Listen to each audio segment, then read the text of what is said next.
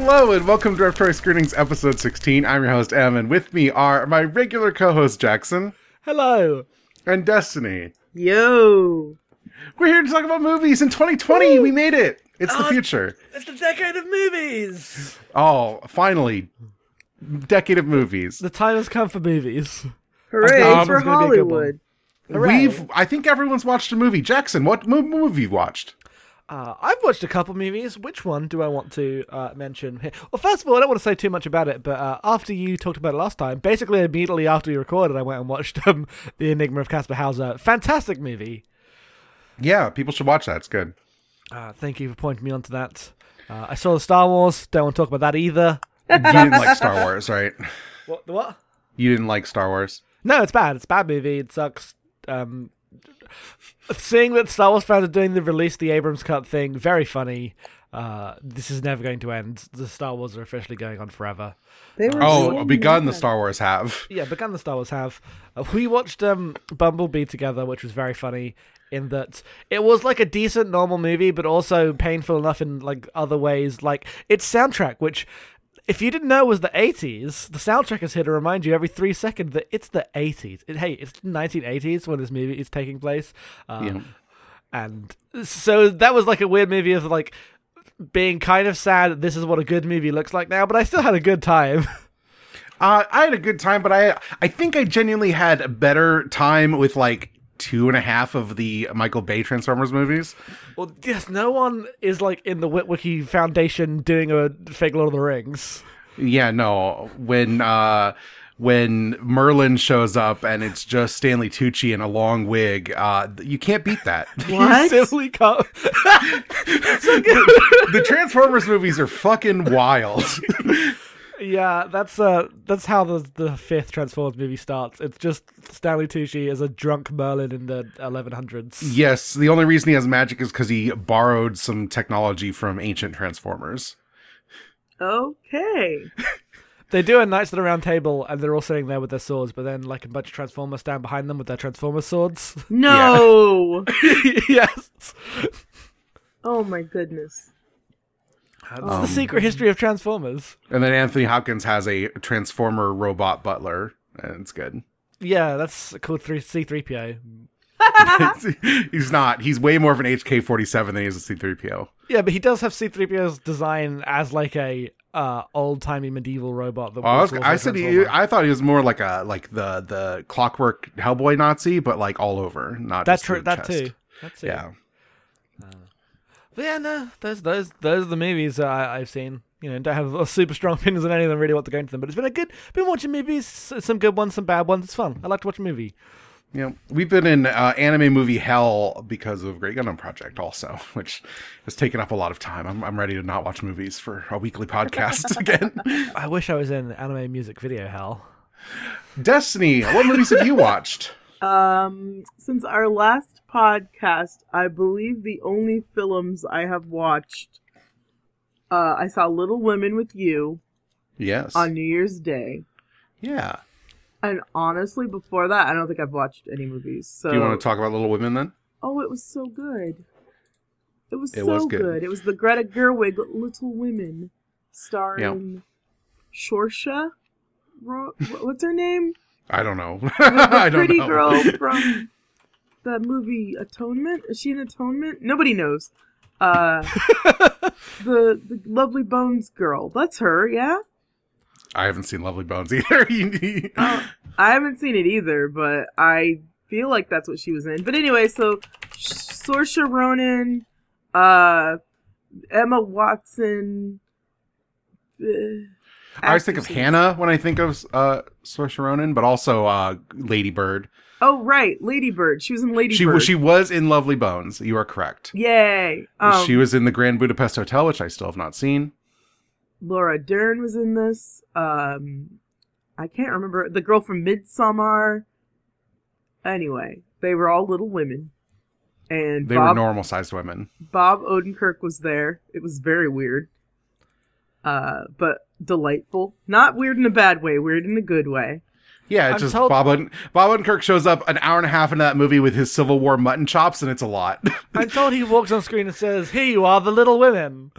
Yes, Is but that- it, it was it was already established that he's their father. That their father called them his little women, so it was Okay. not a surprise when that happens. no, no, no. It's his pet name for them. Because I, I was told that this is a movie where an hour and a half in, Bob Odenkirk walks in and says it's the Little Women, and I felt my brain just like break in two. Yeah, no, it's it's his sweet dear pet name for his daughters. Um, Aw. yeah, no, this movie's fucking great. I uh really loved it. It's got Timothy. I don't know how to say his name. Timothy Chalamet. I think you got it. Well, I know he doesn't pronounce it Timothy. Like he or pre- he pronounces it like French. I don't know. Anyway, he's cute. Oh, he's so cute. He's so Mm-mm. cute.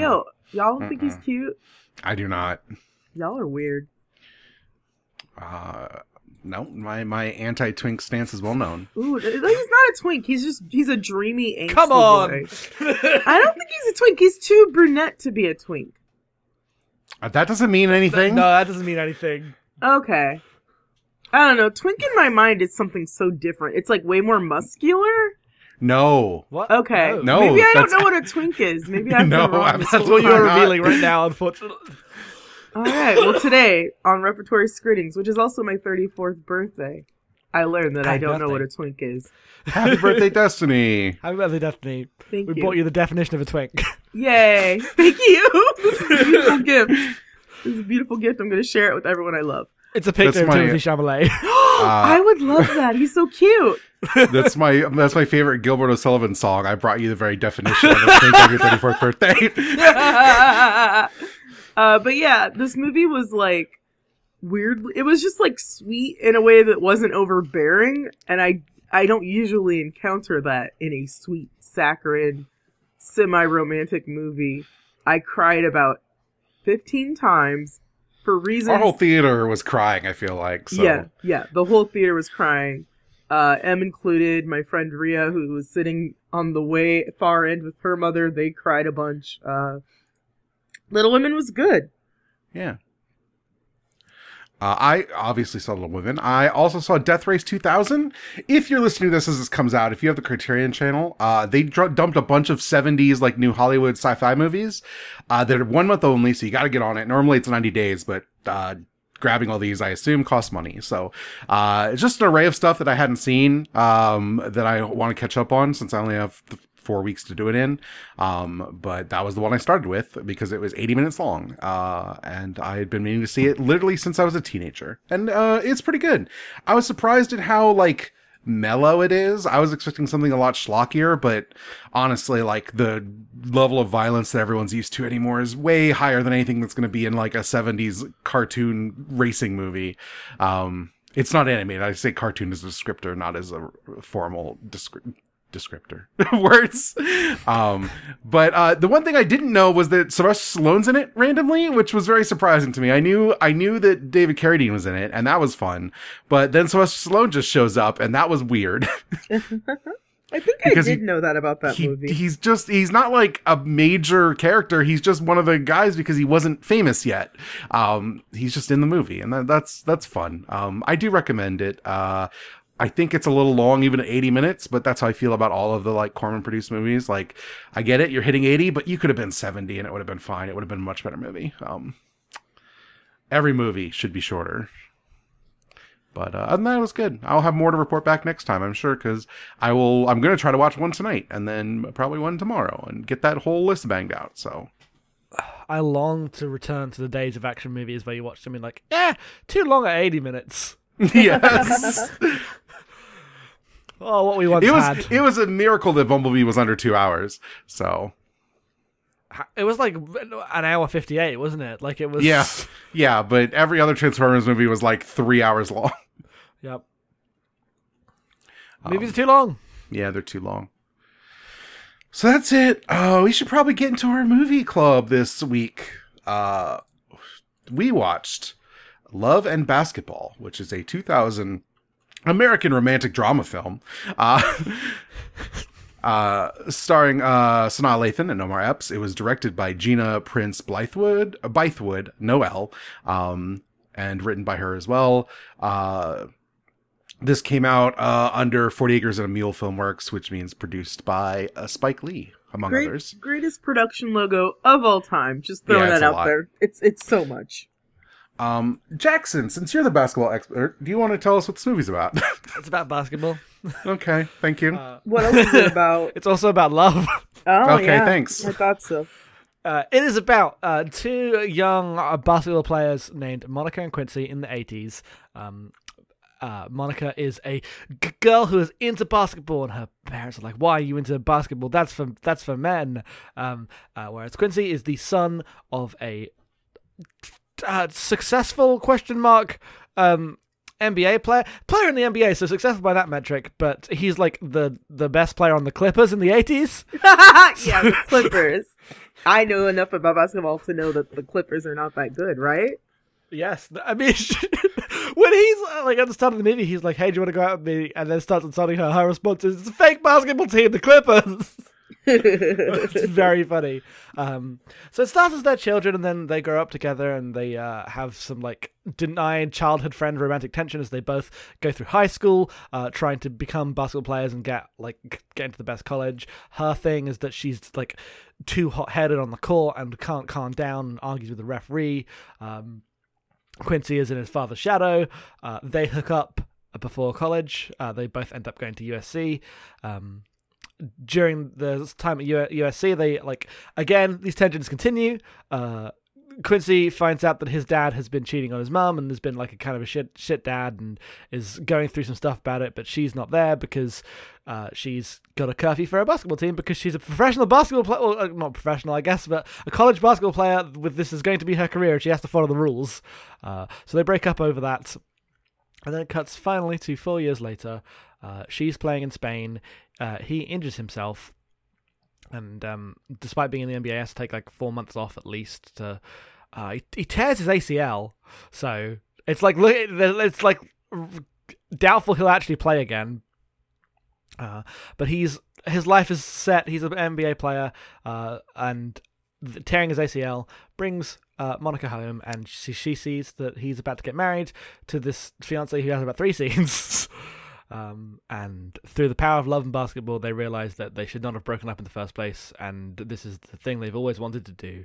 And then we cut to four years later, and the WNBA has formed, and all the problems are gone because the women's basketball has come to America. in a very funny final scene that makes the movie much worse, but I get how you have to like put, and this is all a tribute to the WNBA. Uh, end the also, she's married with a hyphenate and has a child now. yes, Oh, she's such a cute child. Jackson, did you see the little thing at the end? and the little girl- baby. the little girl in the basketball. yes, I did. Of course, I did. Ah, I know.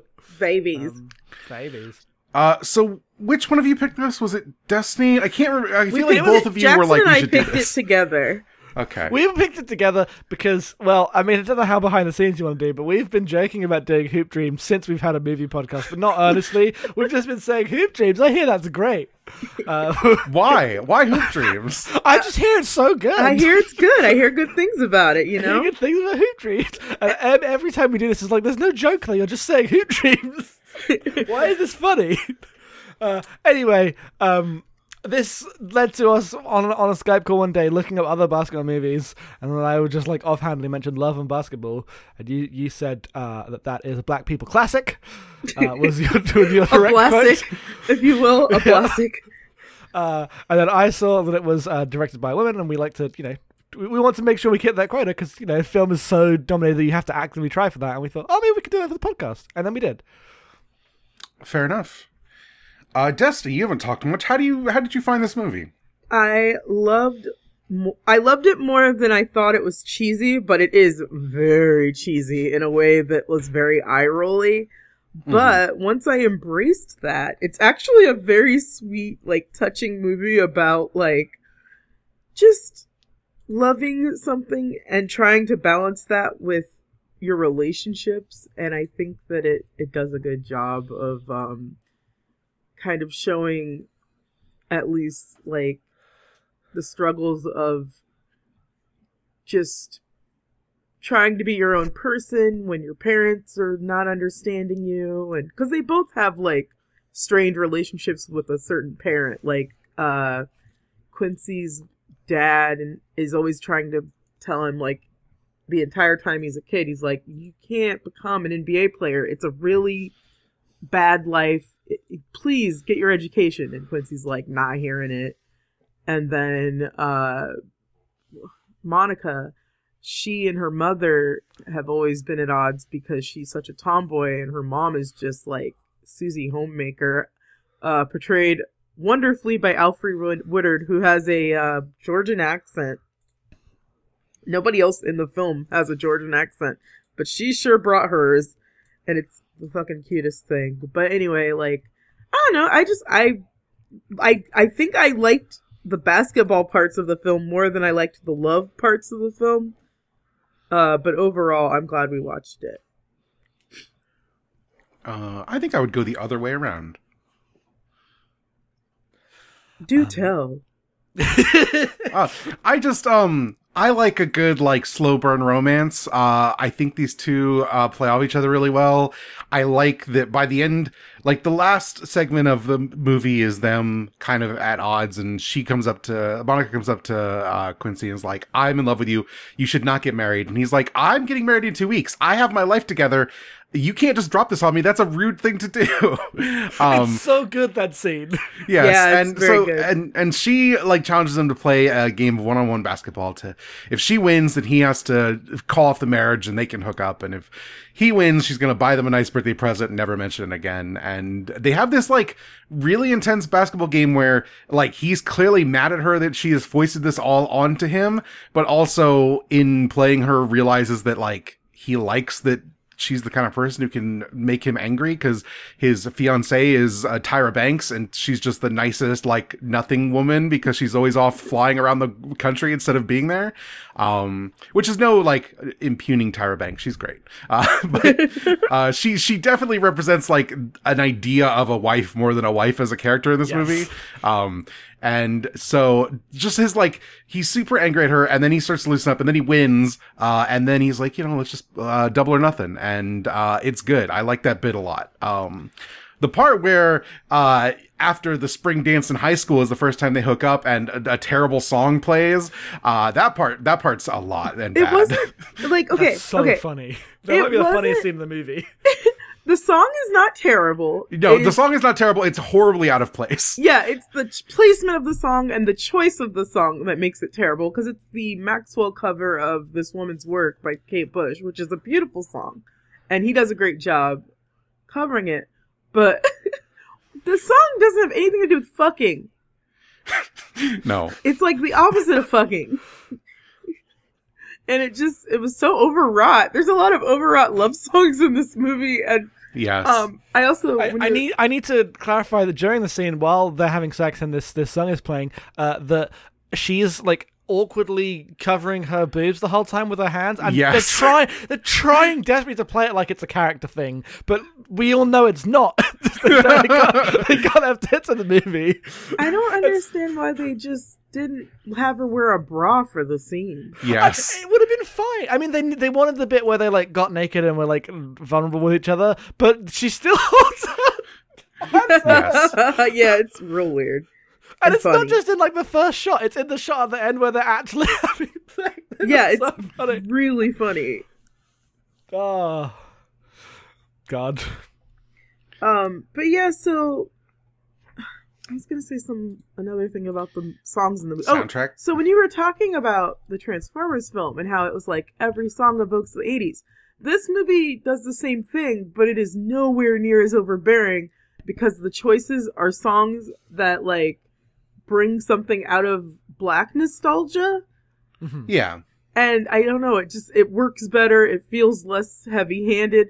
The worst thing this film does with soundtrack is there's too many scenes where characters look at each other and a song starts playing that explains Yes. what's what they're feeling more than the actual visuals do, and that's frustrating. But that's just um, a movie problem that a lot of movies have.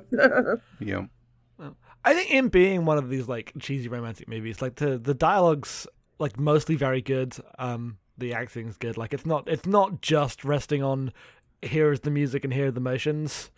Uh, I you know I believe the characters. I like them a lot. Uh, I liked everyone's conflict for the most part. Um, so I was like, I was definitely invested in uh, you know in the way it all wrapped up.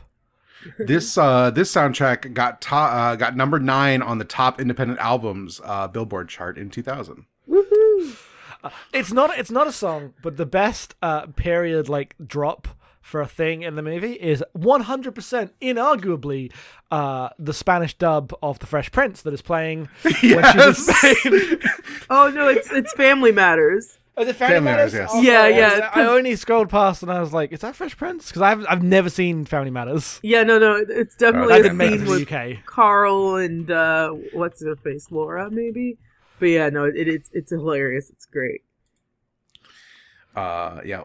Which is way better than uh Bumblebee mentions Alf and then shows Alf in a different scene to, to underscore this is the 80s. Did you know it's the eighties? Yeah, guy Um, goes, "I could be watching Alf," and then the, next thing she goes home. Oh, go ahead. She- They're, they're watching Alf. Yeah. The thing with this movie is, uh, despite it trying very hard to be the 80s, uh, the 2000ness of it all is Oh, powerful. incredible. You get to the spring dance and everyone's wearing 2000s dresses. Uh, the thing Destiny pointed out when we got to the actual basketball scenes is not a single man is wearing a flat top in this entire No movie.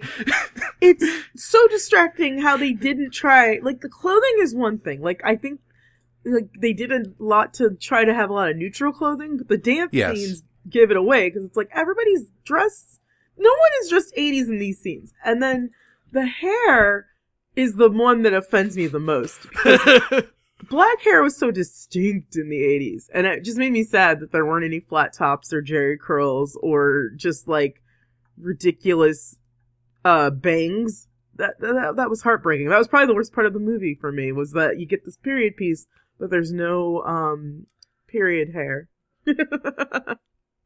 Except for the uh, women's basketball coach who has the most 80s hair possible. but she's like the only like prominent white character so it's Yes, not as also, it's, yes. it's not as delicious Yes, no.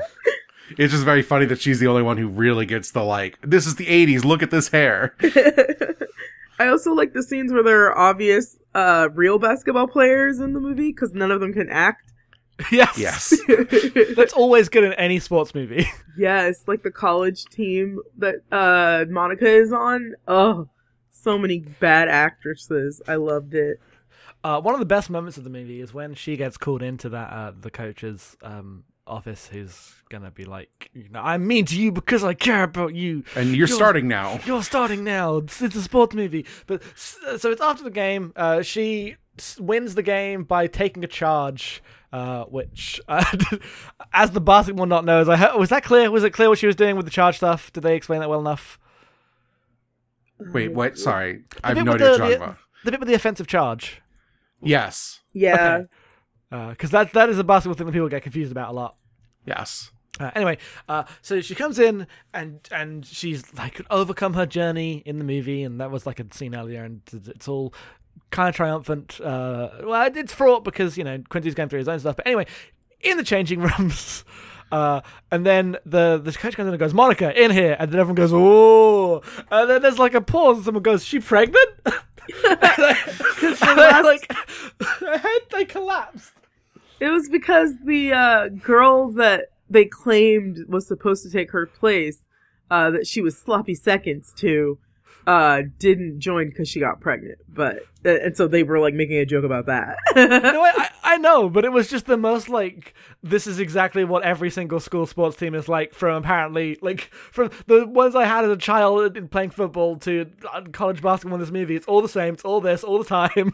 That's really good. That's really wonderful. Um, I was wondering, since you're the only person on this podcast that's British, if this happens in the UK where an adult says something to somebody younger and the whole room goes ooh. yeah, all the time. It's, it's like every uh, every class has someone. uh, Whenever the teacher gets mad at someone, the entire class is going to go oh No, no, no. I mean specifically that exact ooh. The Oh yeah, that one.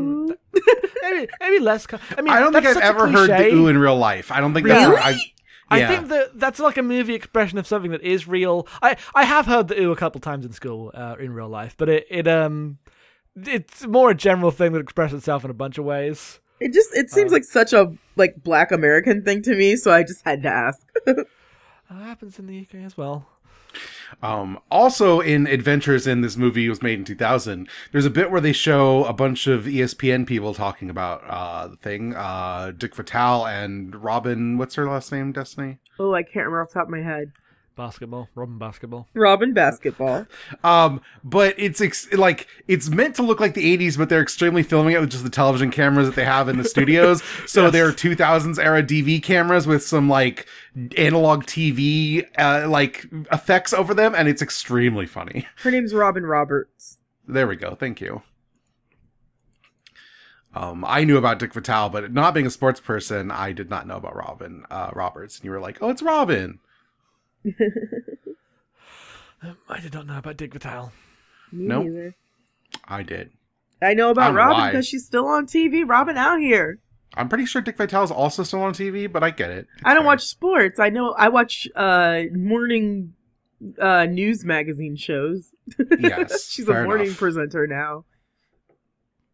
Yeah.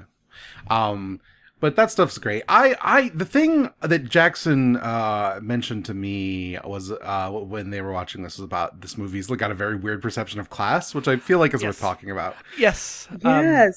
so it's like so it's about class in uh, a lot of ways, but has a very very 2000s. Well, I guess 90s are like you know 2000s is still the 90s, arguably. Yes. History is not. 9 begun 11 again hadn't yet. happened yet. yeah. Uh, so it's like perception of class is all like about the way it manifests in your relations between other people and never any like she's like oh uh, you everyone says oh you could you need to drop out of doing basketball and get a real job but there's no concern like she'll be able to get a good job right? Like there's no there's never any concern that like the choices between basketball or boring job in an office or in a bookshop someone says like she's working in a bookshop now uh, in a late late scene um and so it always expresses itself through like the like what it means to be in a certain place and how that relates to people. Very little like actual uh material like no i have to become a sports person so i can you know afford to eat for the rest of my life and you know uh and it just that it feels very dated. Not in like a bad way it's just i feel like that would be framed very differently now The thing, the, the thing I had with that when I was thinking about this movie is I think that that stuff exists in this movie, but I think it's expressed to the parents. I think this is a very '90s thing, like just in, in a culture also where, um, Quincy's dad is a basketball player who's done playing basketball and is like he's always stepping out to like work on a business deal or whatever, right? Like he's trying Yes. to secure their future by like opening a restaurant or whatever. A bit like you know the uh player for the Clippers does when they're done playing basketball. um, Clippers. it's it's non-specific, but they live in like a nice. It's it's a really nice house on the inside. It looks like a mansion, but it's also just on a street. So like it's like they, they had their money. They bought a house with the basketball money, so they'd have a house when they weren't when he wasn't playing basketball anymore. Uh, they have a pool, right? There's a, it's a nice house. Um, but then like right next door is the house that Monica's family moves into, and her dad works at a bank. It, it turns out later that he's in charge of a bank, which is a very different thing. But who knows if he was in charge of the bank in '81? Probably not.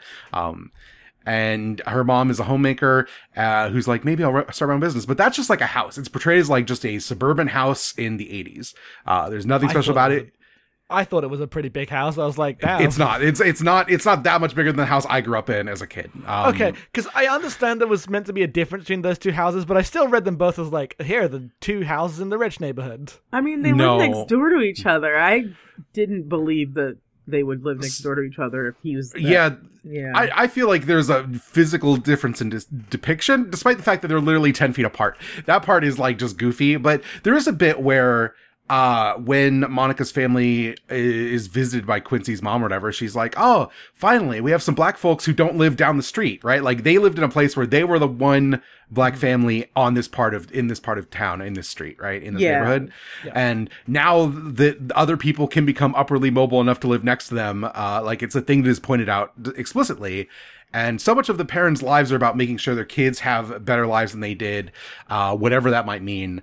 Um, like the mom wants to run a business. She's like, I get to be a homemaker. I wanted that for myself. It was better than running my own business, even if we would have been richer doing that or whatever. Um, and I, I think so much of the movie's arc of the characters, like especially Monica relating to her parents, is realizing that like her parents raised her believing that it would be better if she didn't know class and i think that's true of quincy as well and i feel like that's a very like specific of its era way that kids were raised Yeah, that makes especially sense. with especially with parents that are like like her parents are like relatively new money right? Like they probably grew up with less uh the way that they're depicted like you mentioned alfre woodard's like georgian accent here. Like there's definitely the implication like the these people are new money who moved in this neighborhood and now they've got something and they make sure their daughter doesn't know that the life they came from right? I think that plays out through the way that she relates to quincy who is just used to all this. Like his mom is drinking by the pool. He does not think about the fact that they have a pool Yeah, no, It you're not occur to absolutely him. spot on about that. Yeah. Yeah, no, I, I agree with this. Um, I, I think I I guess my point was more that like you know uh, when when it comes up with um uh Quincy's dad and everything, it's it's always about like it- the when they they present the like choices that the characters are making, right? It's always like you could just if you Yes. you need you could settle down with us and we'll be fine. And yes uh, no no I, I agree with your points i just think Yeah. the movie also has more going Yes. on like in other characters uh, for sure, for sure. Um, it also it also like as much as like Monica never learns that stuff until she's an adult, she does know that she has to go in for curfew. She can't stay out here and babysit Quincy's uh, moping ass when he's worried about his dad, right? Quincy's Yeah. such a dumbass in college. He's Yes. a baby. He's Yes, a fucking he- baby child. The- yes, I mean, uh, boys in college, right? oh, spot on. I understand him being like upset about his dad, but like the way he decides to take that out on her by like d- going on a date with another girl and like purposely mistreating that girl by taking her to like fucking was it Burger King or McDonald's or some shit like that. Yeah. And he and he, I think I don't know if this is like worse, right? Like, because you know I'm not here to draw moral lines about a fictional character, but at least for me, I am more mad at him because he's not even cheating on her. He's just doing this to fuck with her. Yes. So Yes. it's like, like it's not like he's like, oh, this, this, I'm just not doing it. I'll hook up with someone else, and you know, we'll see what Nope. happens. Blah blah blah. It's not like an impulsive, impulsive bad decision. It is a planned manipulation that is not technically crossing the line, which makes it so much more mean to me. Yeah. Um, And she rightfully is like, "What are you doing?" And then he breaks up with her. It's the worst part. Oh, yeah, he dumps boys. her, and it's like you're the one being the asshole. She's actually being a saint right now. She said, "I've got a curfew, but call me when you come home." She said like the exact right thing you're meant to say. He was. he Well, she was so- literally like, "Do you want to come back to my uh, dorm room? I have, you know, I got to go back." And he's like, "No, I don't want people to see me when I'm sad because I'm famous." And then she's like, well, "Okay, call me when you get in. I've got to go back, and it'll be fine." Uh, and he's like, "That's it. Our relationship is over now." Yeah, he's a Yeah. real big baby. Big baby. Yeah, Um, also, when she's in high school, uh, she is, goes with a college age guy to the dance. yes, I'm glad you continuing this this- movie's like execution of college guys. Yes, He's the, because the, worst thing is, man. the thing is that her sister sets her up, her older sister, and she's like, "Oh, it's a college guy." And she's like, "Oh, a college guy. He's going to be so mature." and he's not. He's like this creepiest baby man in the world. Yeah, he's He's awful. just he's just like, hey, what's the Bioware game to get you to fuck me? Like, what do I do? I- Do you need a drink? What do we need here? What are we doing? And she's Yes. like, I don't know what's happening. I'm trying to think about basketball in this movie. yes. Yeah, he's uh he sucks. It's good. Uh, I was very, I was worried that that, that was like going to go to like an actual like, you know, the sexual assault plot line. He was going to be a shit and all that stuff. But like, no, it just leaves that surface level of like, he's a shit. She leaves later, and it's like, God, what a creep. And this guy still just guy looks like this, by the way. Oh, that actor? Can I have Yes. a recent screenshot, a recent photo? I guess these are from 2010 or whatever, but let me enough. put this. Oh no, that's halfway. That's the halfway point. Yeah, it's halfway point. Here you go. I hate it. Um, he's an Austrian actor uh, named Boris Kodjoe. He's still working on a bunch of stuff. Huh, would not taken him as an Austrian. Did not uh He's in Re- he's in the Resident Evil movies. Oh. Yeah, he looks good. Black don't crack. the actual the most distracting casting here in terms of like actors that I recognize uh was uh Harry Lennix as uh as Monica's dad because I think of him as the guy who sucks in the Matrix movies, the Matrix sequels. And he's just playing like this very like d- suburban like dad just like working at this bank being nice to his daughter and I'm used to him just being the shitty general of Zion. What else has he, he- been in? Because it was driving me nuts. Dollhouse. Oh, he's uh he was on Dollhouse. Um, Thank you. That's what I know him from. Yes, he's on the blacklist. Okay. Yeah. Yeah, because I was like, I know him, but I cannot picture him. Yep. Yeah, Apparently, he's in uh, Justice League and Batman v Superman: Dawn of Justice. Oh, according apparently his Justice League role is only in the Snyder cut. So release that maybe. Well, he's. I remember him in Man of Steel, but I don't. remember Okay, the, yes, uh, he's just he's just the uh, general in that, those movies. because he's standing around with Toby Ziegler in Man of Steel, getting mad at Superman. It's my memory of Man of Steel. What a bad movie. hmm Anyway, Man of Steel is a bad movie. yes. Um, I was similarly distracted uh, by Dennis Haysbert, who is also like TV hardman actor, was like Yes. in in the unit and stuff, which I watched. Okay, I just think Uh, of him. even though even oh, oh, go on, ahead. on. Oh, I was gonna say he's in insurance commercials here, and like his Uh, voice yes. is very distinct. And he played the president on Twenty Four. yes, So like, despite having never role. watched Twenty Four, I think of him as the guy from Twenty Four. yes. Everyone does. So I really had a hard time with him as the dad in this. He was he did a great job. He was phenomenal, but I mean, I had the same problem with Omar Epps, who I think of as the doctor from House, because he's in House forever. that is so funny because he's on ER for like a minute, and I always Yes. think of him as that. he's he's in eight seasons of House. Um, the the Dennis Haysbert thing's very funny because he doesn't have the like goatee usually. Yes. so it just looked like he'd put the goatee. Like, this is it. This is my period. This is my costumes. The goatee. Here's my character. oh, speaking of hair, he's the only character that has Yes. '80s hair He in the really like does. in the early 81, he has a ridiculous afro wig on that he gets rid of in 88. It's very distracting how bad the wig is. It's funny as fuck. It's so funny, and then he's immediately like the horniest human who's ever lived. Uh, in front of uh, Epps, who's being just like, "I hate this. I want to go away now." As he's just like licking like the cream of some cake off his wife's finger. Um, Oh, and right. Like, this is this is this is how this this is what you do. You got to get your wife. You got to get your wife right, kid. And Quincy's just like, oh, I don't like this. And yet, when he hears his parents fucking, he's like, "Ah, they love each other so much." Mm. love Oh, to hear it. lot. You love to hear it. That's what that's what makes him leave and go talk to uh, go sleep in um uh Monica's room. He's like, ah, my parents are fucking again. Can I come sleep in your no, bedroom?" that was that was when they No. were fighting. Yeah, when they were fucking, Oh, he was right, super yes. happy. God, he was, wasn't he? He Yeah. was Yeah. like, oh, this is what it's like. This is the life. This is love. I would not be like that. no, as a child who remembers hearing her parents, I was always very like not necessarily upset, but just just like you guys, come on, come Think of the on, children, literally. just just stop. Like I can hear you. I'm young. yep.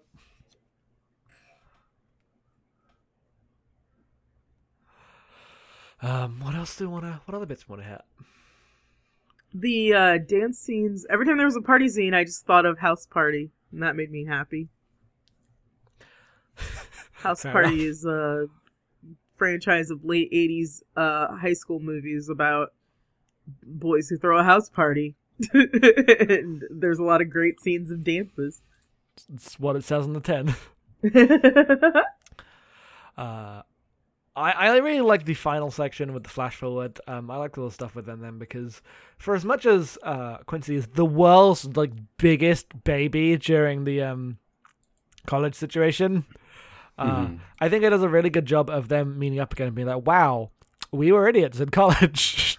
yeah, he Yes. just grows up a lot. It's super good. and like after a lot of this movie being very not like tropey in a bad way, but you know, it's going through the romantic drama motions as the American romantic drama motions, uh, as this Wikipedia page would say. Um, uh, they it definitely like does all that and then flashes forward and then they just like get into a room and talk like normal people and it's like revelatory as they just have a conversation about things uh, and that turns out to be the actual like solution um because yeah like the scene the scene at the end we mentioned this earlier but where she's like and here is my proclamation of true love uh and he's like I'm getting married in two weeks. What the fuck are you doing? is so good. Yeah, I'm fond of that. Uh, well, she's a pr- she's a pretty big mess in Spain, just kind of like going through the motions, being a star, signing autographs. Uh, lonely. but but like yeah, just sitting there alone in her sad apartment, wondering what what life is going to be for her. She can't. She can't handle it like that. That other girl uh, can, who is like made for this. Yeah, She loves it. Uh, one of the best lines in the movie is when she she walks in and goes, "Those Italian boys love them some black women." she's out here living her life. She's out Yeah, here living her life. Those Italians, well, they love the black women. She's funny. getting a lot of uh, a lot of play. Yep. Bless her. The movie's Uh, really funny. Like the dialogue's like really good and sharp, and it's like you know we complain a lot about how all the new movies everyone has to like banter in the same way. Ra- apparently, regardless of genre, if it's like a big enough movie. hmm Uh, so it was nice to remember, like, oh, jokes that aren't like people being snarky at each other. It's good. It's funny. Yeah, it's very warm humor. It's very like naturalistic humor. Like uh, one of my favorite lines is uh, there's a scene right after um, uh, Monica comes back from Spain to visit her parents, and she's deci- trying to decide if she's staying or not, and she's really upset about uh, just I, I can't remember exactly what she's upset about. Is she upset because is this when they She's upset because Quincy's married. She like came back and like, I'm gonna go talk to Quincy, and he's got a life now. Right, right, right. Yes, yes. Okay, so she yells at her mom. She says something like, Okay, this is totally the line I have screenshotted. "Oh, good." Yeah, she like screams something at her, and she says the word "shit" or "fuck" or something. No, she says fuck. She says fuck. Yeah, and her, her Alfre Woodard, without missing a beat, puts on the best like sassy black mom face and says, "Oh, they cussing out their mamas now in Spain." I have a screenshot of that. I can send it to you for like for for use anytime. It's such a Thank good you. image. It's so beautiful because she's an adult. Like it's okay for her to express her true emotions in front of her mom, but mom is not having the cussing. And and thank you, Jackson.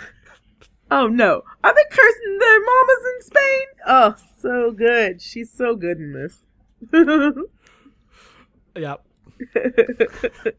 favorite line. Favorite favorite line. I'm line. glad. Yes, I also know that line is being incredibly good. Because uh, Alfre Woodard just fucking kills it in this film. hmm Stand out. Like the way the way that the those their relationship is like played because they don't get very many scenes, but it's like definitely one of the most important relationships in the film. Uh, like there's a like a th- thirty second scene that's like their only scene in the fir- in like the middle hour of the movie. But it's like super precise and important. As she comes home and is just been broken up with, and then uh, her mum looks at her fit looking sad and goes, "Just a game. You're sad about the basketball. I'm leaving now. Goodbye." I'm like, yeah, damn, parents be like that, huh? But like when they actually have the heart to heart, it's so satisfying. I know. Oh, it is one of the best like heart to hearts. Like they really explain their cases and she explains like, you know, I wasn't just a homemaker. I was able to be there for you in these very beautiful moments. Um, including the one where I give you my mother's pearls and you know, I get to tell you you're beautiful for like the first time in our relationship and we bonded over this thing and because I didn't have to work, I got to be that and I know that like to you it came across as subservient and sad, but like I got to be there for you and then she gets to say, "Mom, you weren't at my games. This was the most important thing in the world to me." And like any other movie, it would have been the most empty, hollow scene, but for some reason, just I, the way this is like it's the combination of like script and actors and oh, it's so nice. It's so satisfying. I think it's because it doesn't really like resolve, right? It's not like this fixes. I mean, like their relationship gets better, right? But the the, the issues are still the issues. They're still the people they are, Exactly. and Like they don't have to change for each other. and it beca- like it's a good resolution because the movie starts and it's like, did you know that women can play basketball as well? And it doesn't mean they're lesbians. Um, in, in like a very two thousands um, like view of what it means to take on gender. Uh, and so ending up in a place where it's about like navigating like a more generational divide about what it means to like grow as a person and to make the like choices and sacrifices you want to make uh, was very good and very satisfying. I think, especially as the way it actually culminates uh, isn't in that scene; it's in like her looking through the window and she's like, "Go, go, do it, go ruin, go ruin his life."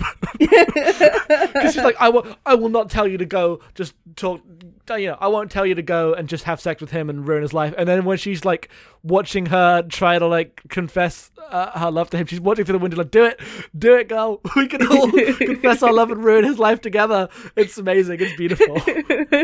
True mother daughter bonding. I know. Uh, all right. I don't think I have anything else. If we want to move on to emails. Did we I- I get any? We Yeah, we got some. Uh, I was gonna ask if any, if uh, Destiny maybe had seen other Gina Prince Bythewood movies. I don't think I so. What else has she done?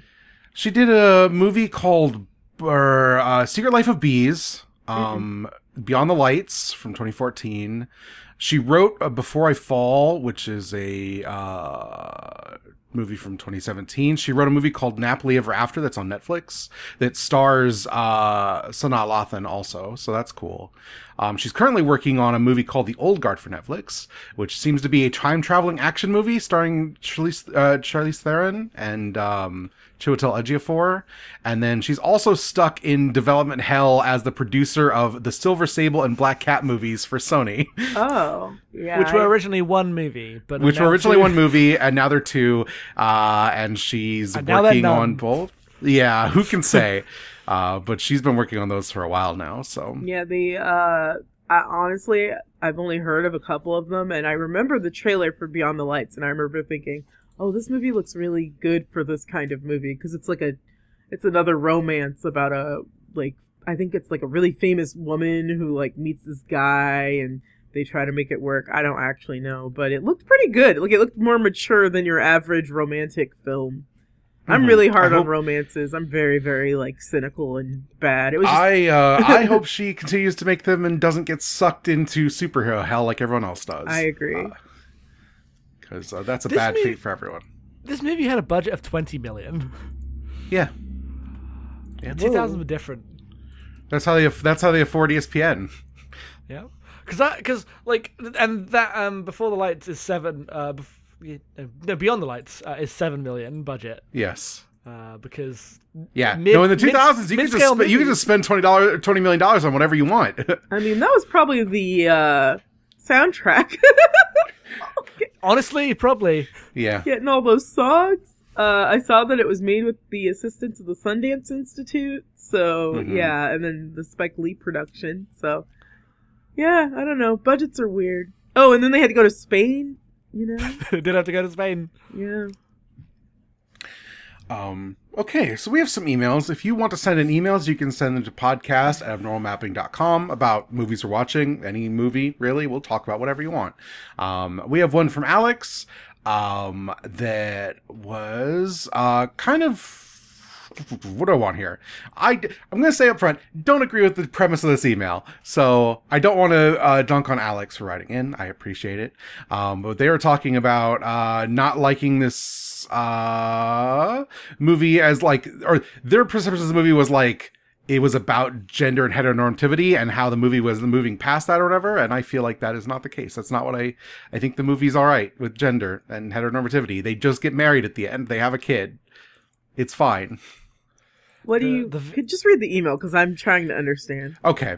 Uh let's see. I have to say this movie is very good and I don't think I'll ever watch it again. This movie was just very uh capital V and I will very I will own myself here by saying that the most of this movie activated the same avoidant response that the opening 10 minutes of Zootopia did, except this time the gender the villain is gender and heteronormativity.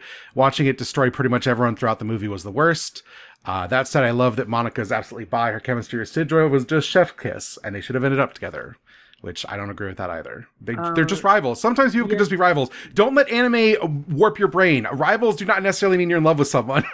I didn't get that at all. She's clearly in love with Quincy. Um, I don't think heteronormativity ruins lives as much as just class because, like, uh, what happens with uh, is Quincy's dad just named Quincy? Quincy's dad hasn't. His dad is named uh, Zeke. Yeah. Zeke Oh, Zeke. Okay, I could not remember his name. Okay, so Zeke, his da- well, at least in his words, his downfall is not that he can't say no to the girls. It's that the life brought the girls, and the girls would not stop coming, and then it became just part of the life. Yes, he try he he tries to pass it off as like it's a manhood thing, and even he like at the end admits that's not the case. Well, that's he not what doesn't the problem was. even outright. he, he's always like a man can't say can't and all this like Oh, you no. know you got to be a big man stuff, and then he's like no, it's just like the life was hard. like this is what happens, but I mean, and I like, made the wrong choices. like the manhood stuff has nothing to do with the women's stuff, like the cheating on the mom. That's all. Well, if I I, mean, weren't in the NBA, I wouldn't have done this. It's But kind Quincy thinks it is, and he originally passes it off as like manhood stuff. Oh, okay. Yeah, I guess you're right. But like, I guess Yeah. what I'm saying is, I don't think that the movie. If you watched it and saw the villain being heteronormativity, that's fine. But I don't think the movie is intentionally doing that. I think the movie's trying to show that just like parents are human and they make mistakes. Uh, and his excuses, they're not good excuses at all, by the way. Like, there's tons of Oh, NBA players who don't cheat on their wives and lie to their sons. Yes. and- The part where he sits down and just says, you know, sometimes things happen is the most fucking shitty dad thing I've ever seen. It's Yeah. exactly what my dad said when we were like, hey, why are you kicking us out of our house? yeah, he's he's not a good dad at all. And and like trying to make it like, well, I'm just teaching you how to be tough is like so silly. But yeah, I don't know. I don't think I agree with the premise of this email either, but I I do like that read on it. I'm glad that you got that out of it. I think it's interesting and unique and uh I think it's fun to like I I would love to rewatch it with that lens on. I think that would be interesting because I, I wasn't getting that at all. I was sad that there weren't any lesbians in the film, just mentions of lesbians. I felt like that was unrealistic. Yeah, there's only the one time where she says she tells her mom, "I'm a lesbian." That's what you think, right? Because I play basketball. yeah, we needed actual lesbians to bring the realism of the women's basketball experience. Oh wait, you know, Robin Roberts was a cameo, and it was before she came out of the closet. But I'm gonna count that. Yeah, we can count that. Her older sister should have been a lesbian. That's what I would have done. Oh yeah, So yeah, when she set her up with like the world's worst man. yeah, yeah, yeah. I don't think he need to change the movie at all. uh, Alfre Woodard being weirdly like negative towards that baby, like it was cold. It's like, all right, I'm leaving. I'm taking my baby and walking out of this room. it's very funny. Um, we have an email from Tron. Uh, do you have any particular soundtrack pulls you like from this movie? I, I mean, want to nothing. Oh, go on. Nothing sticking out as like, oh, I really remember that. I like the soundtrack, but I don't like. I'm not sitting here like, oh, when that that one dropped, it was great. It wasn't like that kind of memorable. It was just good. I enjoyed the "It Takes Two Yes. uh dancing at the um yeah. college party? It's, it's extremely on the nose for the scene it's in, but also it's like appropriate for the college party that they're in, so Um, it's fine. everyone around them is having the time of their lives. And then the Yes. high school dance made me laugh because the DJ is like way too showy for a high school dance. He's like, hey, ho, and I'm like, dude, you are not doing a concert. This is a high school dance, and I enjoyed all of that.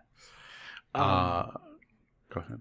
Oh, I, I just wanted to say that actually my my central reaction is that the the score of this movie is fucking going for it. Uh, Mhm. also, a very like 2000 or 90s thing is just the big like the the fact that this movie has like big string sections and the score stuff in the basketball games.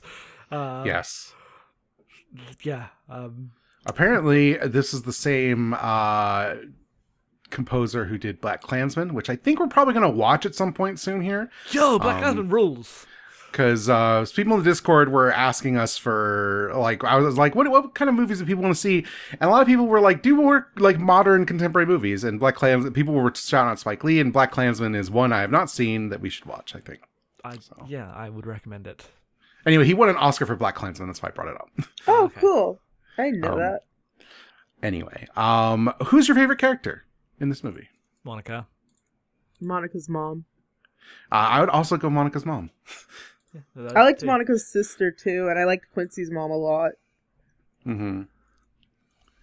Uh, let's see. Uh, what was the funniest scene or moment for you all in this movie? It's definitely Alfre Woodard saying. you- Yep. The, the instantly had to screen cap that. Glad that we all we all knew. Oh, so good. It was just perfect. It, and it's it's what my mom would have said. it's, it's what my grandma would have said. They're like none of it was out of place or under. Like it's funny, but it's also very realistic. Uh, the other thing I, I think is like funny on like a meta level is when they first hook up in high school, they make a great show of him pulling out a condom. One, because it's not that kind of movie, and two, because it's the late 80s and absolutely everyone's wearing condoms at that point. Also, he pulls it out of nowhere. He, he- he just, has, he kind just of- has it lying next to his bed so he can grab it at a moment's notice. It's not his bed; it's her bed. Oh, God, right? Oh He, right. re- he reaches down and then just gets a condom out. Like she wouldn't have that. She doesn't have that. was it her bed? I guess I Yes. just assumed it was his room, but you're right. No, they go back into hers because she brings him out. Huh. Okay. Um, do you all like basketball? Also, Jackson, how large is the basketball fandom in the UK? Oh well, uh, I'm about six foot, so yeah, that's how big it is. Uh, yeah, I mean, I like basketball. Nobody, nobody cares about basketball in the UK. It's tiny. Like, there's a couple teams. There is technically a league, but you know, no, there's no. It's like you know, it's not like there, there's a Spanish league and this thing. There's not even on that level. In fact, one time, uh, I played for Guildford as a in the Guildford youth team. Uh, when I was in school, and we were very bad. We were shit. We were just atrocious. It was like me and one other person who were okay. Everyone else was really bad. Anyway, very nostalgic about our terrible basketball team. Uh, one time, the Guildford basketball team had the the adult one, the, like the main one, had a uh, friendly game against a famous Spanish basketball team. It was like trying to rejuvenate the sport of basketball in the UK, and we had to also play like a like a mid game in the in the halftime with their youth team as well.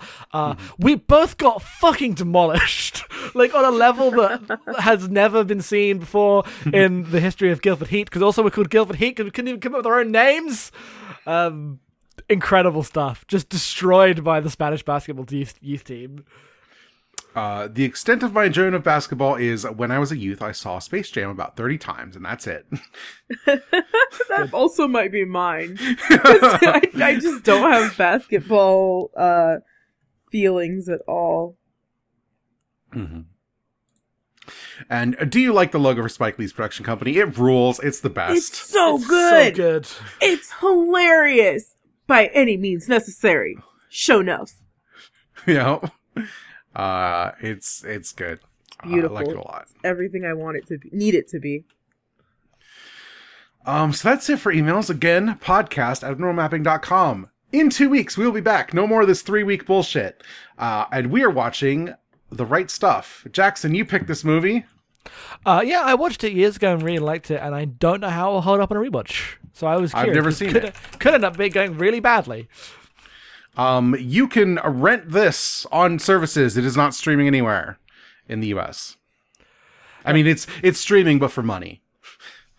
Same.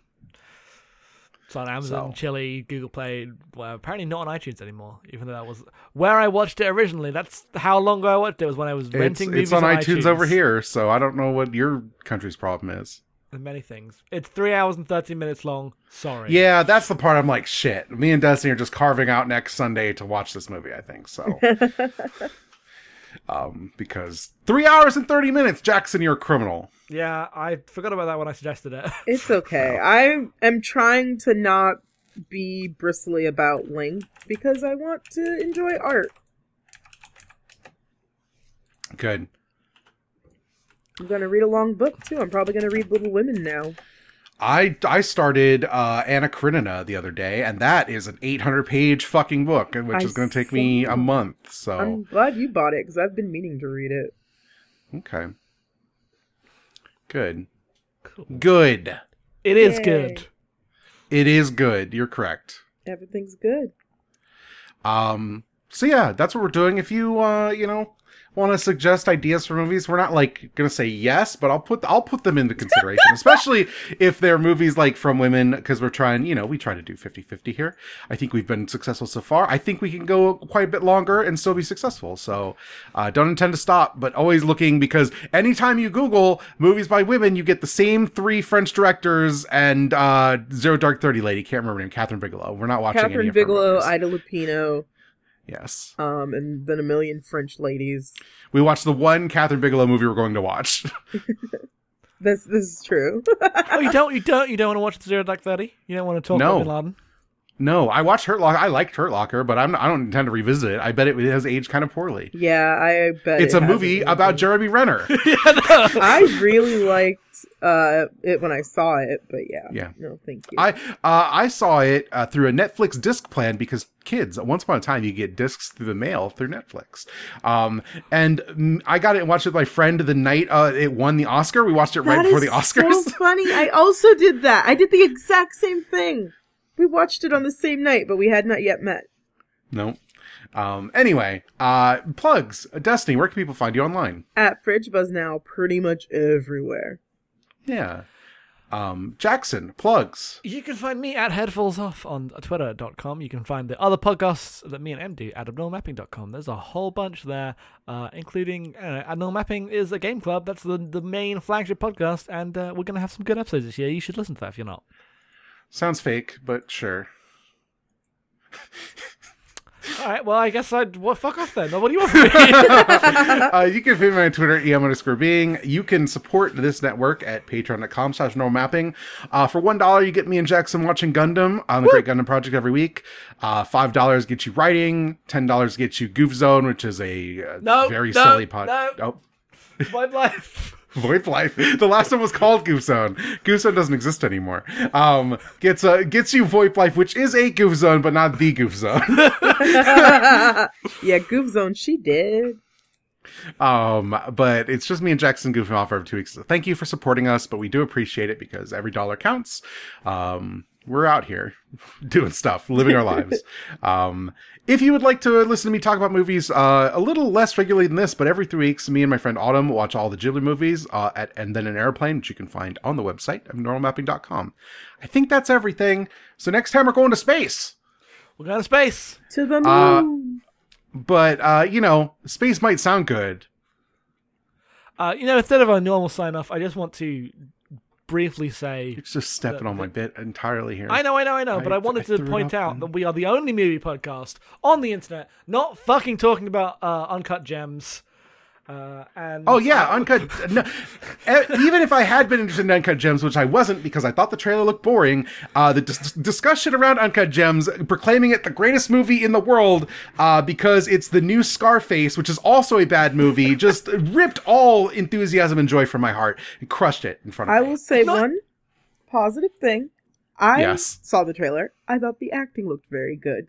Hmm, I- I'm sure if I were to watch Uncut Gems, I would have a fine time. The the discussion about it before it's even out or available here uh, has been so hyperbolic that I just can't I just can't look at it until it's like everyone shuts up and like enjoy it as a normal movie and not the greatest masterpiece to ever grace the screen. the thing the thing that happened to me around the discourse of uncut gems and the irishman is i realized that if you want to make an important movie all you got to do is make it about crime and people will lose their fucking minds it doesn't matter what the movie is Yeah, people love morality and they love crime stories. the departed won an oscar and that movie sucks shit so I still haven't seen it.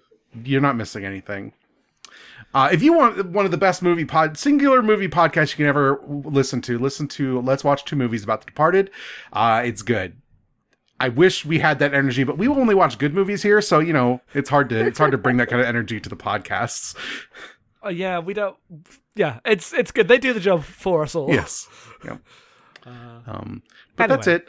Uh, yeah, Jackson, say something so we can get out of here. Uh, well, don't expect to like them.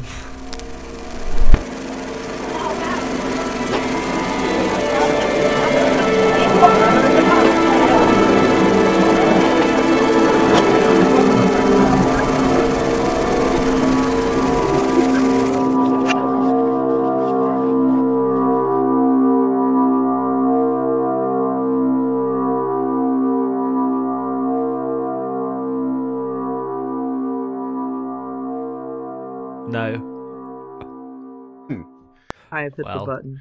Buttons I hit hit. button. I hit the Okay, button good. seven seconds ago. I'm gonna I'm gonna fucking talk, Jackson. So shut your goddamn mouth. Wow. okay, let's go. Let's fucking podcast then. yeah, let's fight. We'll do it. let's fucking do it. I don't Why like don't you it. give these people your so-called wisdom? You have to. You have to check the ball.